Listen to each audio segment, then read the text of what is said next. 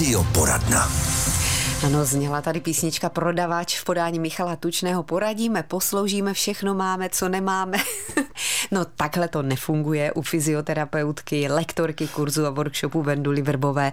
Zdravím vás, pěkný den. Hezké dopoledne, Jsem zdravím ráda, posluchače. Že jste dorazila s chrudimi přímo z vaší praxe. Říkala jste, že teď je těch klientů opravdu hodně. Ta fyzioterapie teď si myslím, že je pro lidi velmi důležitá. Hmm. Je to obor, který možná bychom ji mohli doporučit mladým.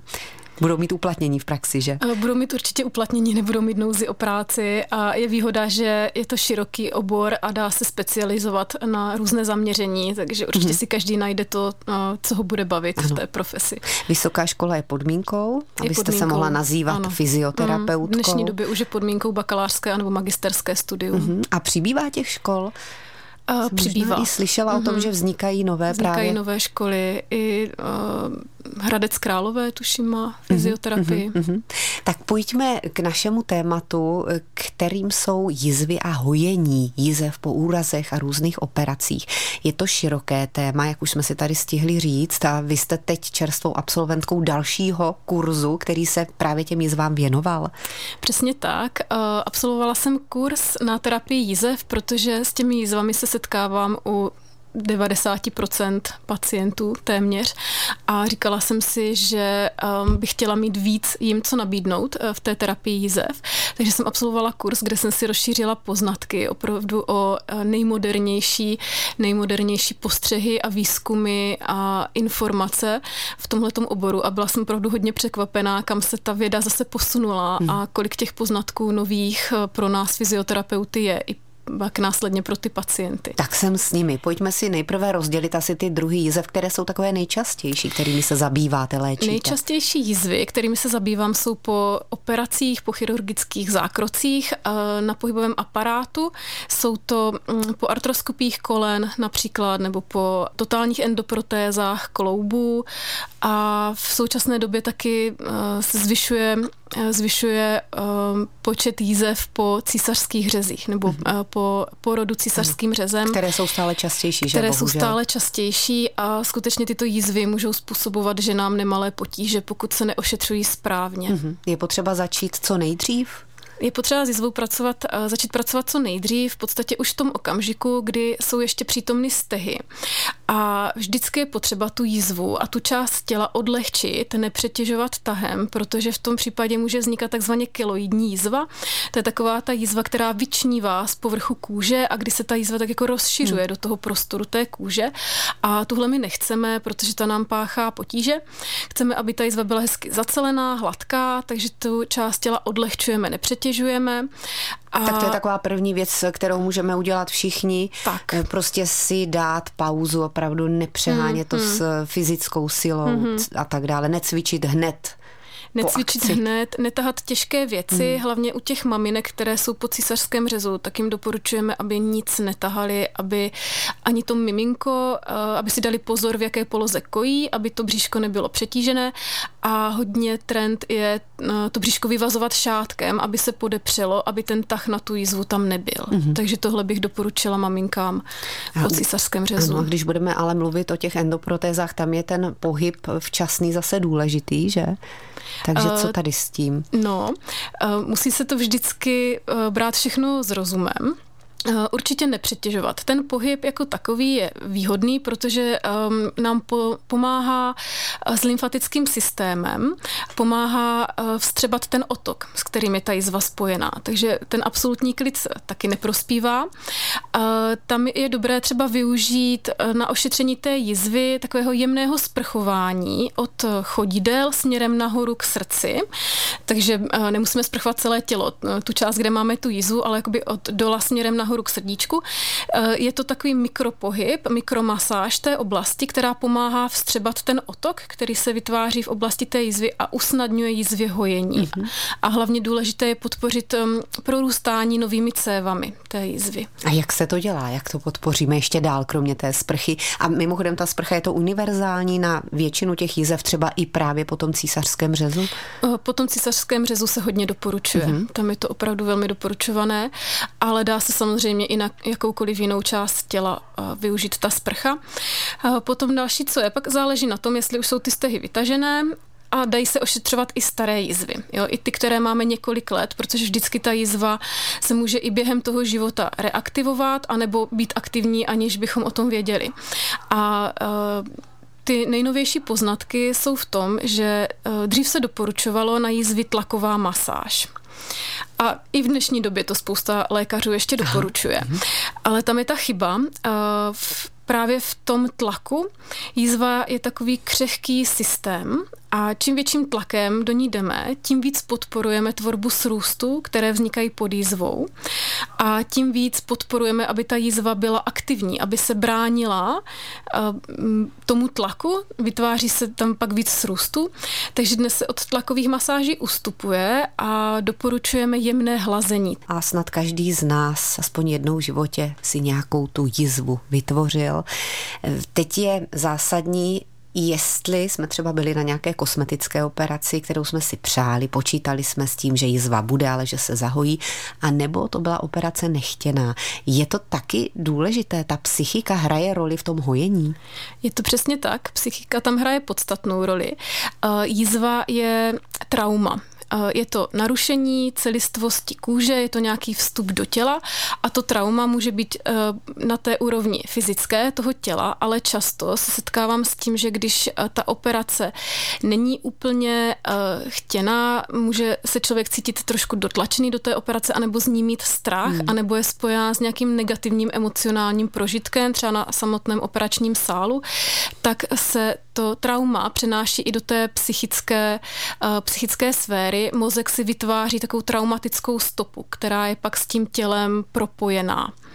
Uh, takže je to, je to přesně tak. Hmm, ale s tím už vy těžko něco naděláte, že? Uh, pracujeme s tím taky, hmm. uh, protože vždycky se volí velmi jemný přístup k té jizvě, volí se hlazení a takové jemné techniky dýchání a tím my vlastně znovu nastavujeme takovou tu homeostázu toho organismu, to znamená takové to jemné naladění, pozitivní naladění toho těla a právě i přes to jemné hlazení té jízvy můžeme v tom mozku přepsat tu negativní traumatickou reakci. Mm-hmm. Využívají se tam ještě nějaké další techniky samozřejmě, ale mm, tohle je takový, změnit ten přístup k té jízvě je takový základ toho ošetření. A dá se to jednoduše vysvětlit a vyzkoušet hlavně, že? Dá se to jednoduše vyzkoušet. Tak, potom jste říkala to sprchování a pak jsou už nějaké další metody, které využíváte vy, fyzioterapeuti. Měli jsme tady dotaz během písničky a paní posluchačka se ptala, co udělat s jízvou po operaci nějakého toho tukového? Po operaci gangliomu, ano. to znamená odstranění tukového ložiska. Ložiska, tak. Takže mm-hmm. co s tím se dá dělat? Mm-hmm.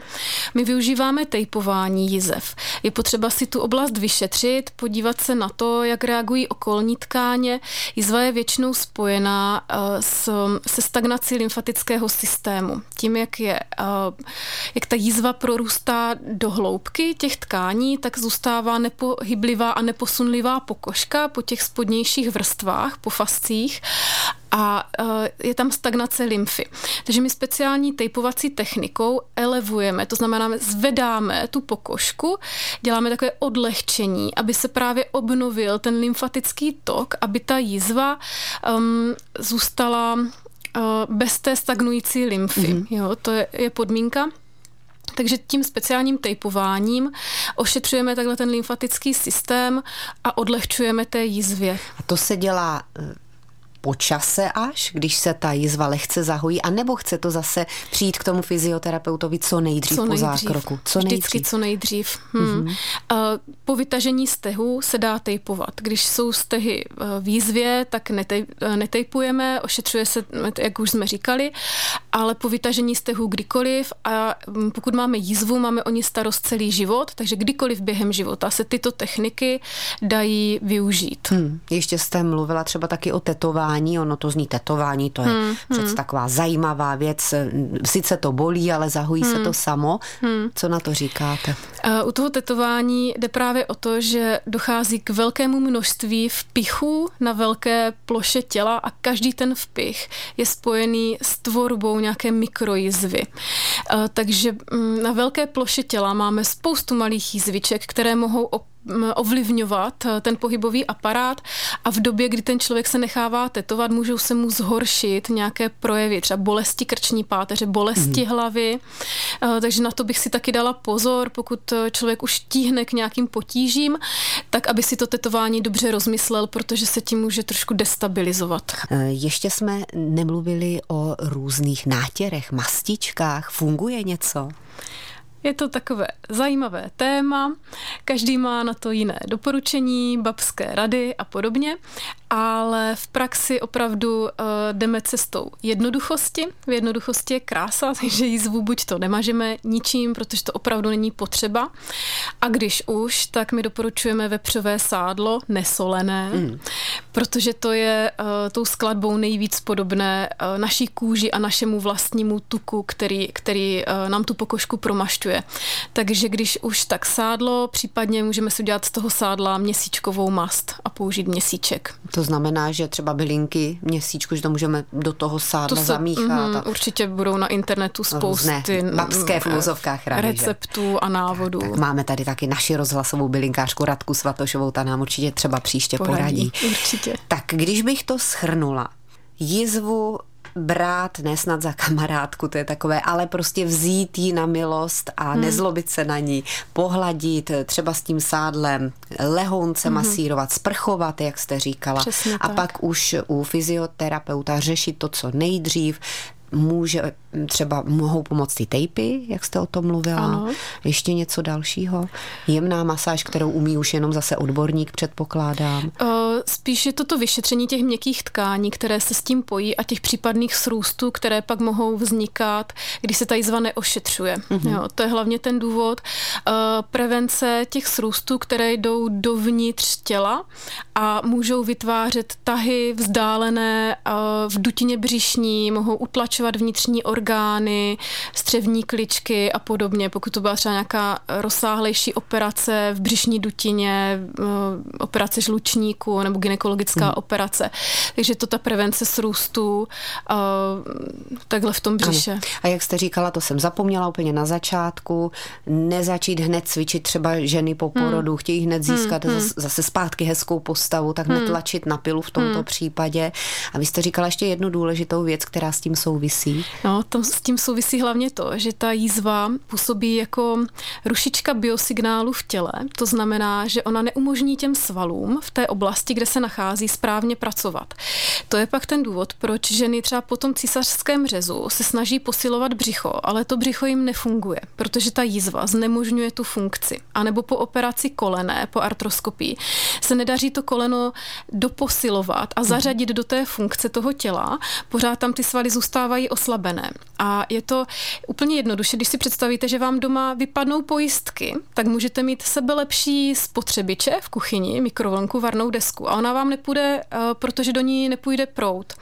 A ta jízva působí to vyhození těch pojistek v tom těle. Proto s ní takhle pracujeme, aby se ten sval vrátil funkčně do toho pohybového systému, aby byl schopen se správně posílit, mm-hmm. protože ta jízva ruší ten vstup Eh, do toho těch informací do toho nervového systému, do toho řízení, do těch okruhů všech. Moc děkujeme za osvětu ohledně jizev a ještě tady máme jeden dotaz od posluchače Miroslava. Bolí ho krční páteř a ramena a koupil si masážní nákrčník na elektriku, ale má teď kardiostimulátor, tak se ptá, jestli ho může používat a co na to říkáte. No, uh, určitě pokud má pan kardiostimulátor, tak s těmito přístroji bych byla hodně opatrná a konzultovala bych to uh, s lékařem. Uh, obecně mm, nedoporučujeme tyto věci v tomto případě. Ještě jsme tam řešili, že on uh, mu dělá dobře to teplo mm-hmm. a uh, je dobré um, jakýmkoliv šetrným způsobem prohřívat ty horní vrstvy kůže a na to nepotřebuje žádný drahý přístroj, stačí mu jenom si nahřát nějaký polštářek v mikrovlné troubě anebo kapsaicinové náplasti, které prohřívají pokožku, tak ty jsou taky vhodné. A to hodně prohřívají. Jednou a... jsem to měla, pane, to vyloženě pálilo. Jsou ale... dobrý na akutní stavy. Mm-hmm. Na akutní stavy stavy, ale takhle ten polštářek z té mikrovlnky poslouží bohatě a řádově úplně finanční investice je jiná. A e, samozřejmě prostě z pozice fyzioterapeuta bych poradila spíš cvičit, protože to odstraní vyvolávající příčinu a nejenom ten následek. Těch zatuhlých svalů pomocí té masáže. Tak o cvičení zase někdy jindy. Vy děláte pravidelně i kurzy pro veřejnost, tak můžeme ještě na závěr pozvat posluchače? Určitě ráda pozvu na svoje workshopy, které dělám v Chrudimi v jogovém studiu a obvykle tak jednou za měsíc a vždycky jsou informace na mých webových stránkách, včetně možnosti přihlášení, takže určitě pokud si chce někdo zacvičit, tak na konci února budeme mít v sobotu dopoledne cvičení na pohybový aparát na páteř. Tak jo, tak můžete vidět Vendulu Vrbovou osobně. Bude to určitě velmi milé setkání, podobně jako tady u nás v rozhlase. Díky za návštěvu Děkuju, a nashledanou. Nashledanou.